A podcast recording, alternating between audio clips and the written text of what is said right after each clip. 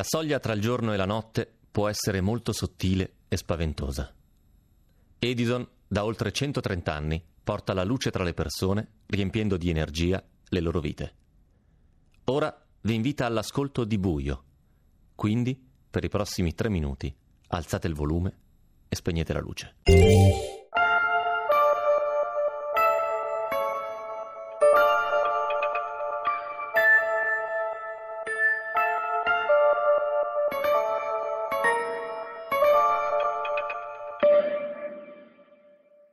Le paure non cambiano con gli anni. Cambiano solo i punti di vista. Da bambino temi di perdere i tuoi genitori, da genitore temi di perdere i tuoi figli.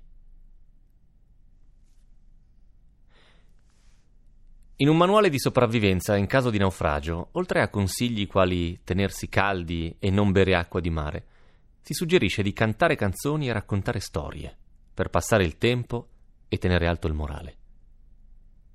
In fondo qui, in questo buio, sono come un naufrago. Questa storia me l'ha raccontata un amico. Era diventato papà molto giovane. Lui era un padre molto affettuoso, ma anche molto impegnato.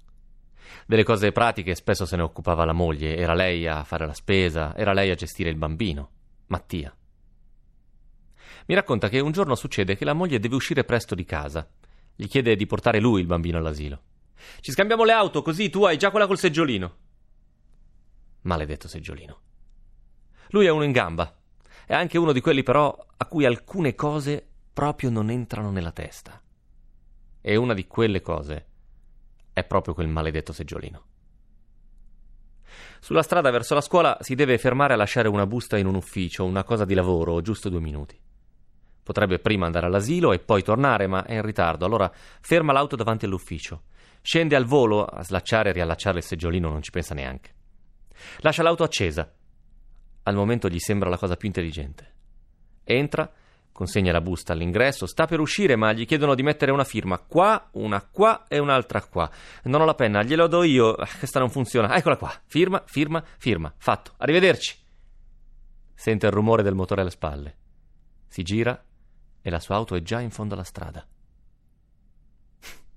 Quando mi ha raccontato questa storia, arrivato a questo punto, mi ha detto che non era in grado di descrivere il terrore che aveva provato.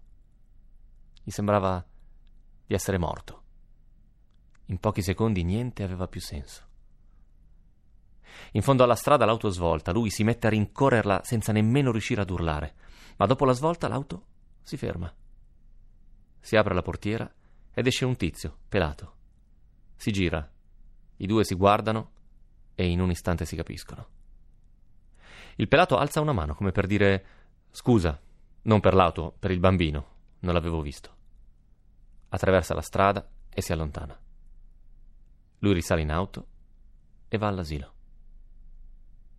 Questa storia l'ha raccontata solo a noi, al bar, perché a qualcuno doveva pur raccontarla. Alla moglie no, e suo figlio era troppo piccolo per ricordarsene, almeno lui sperava. Non avere figli significa avere qualche paura in meno. In questo senso essere da solo in questo buio è quasi consolante.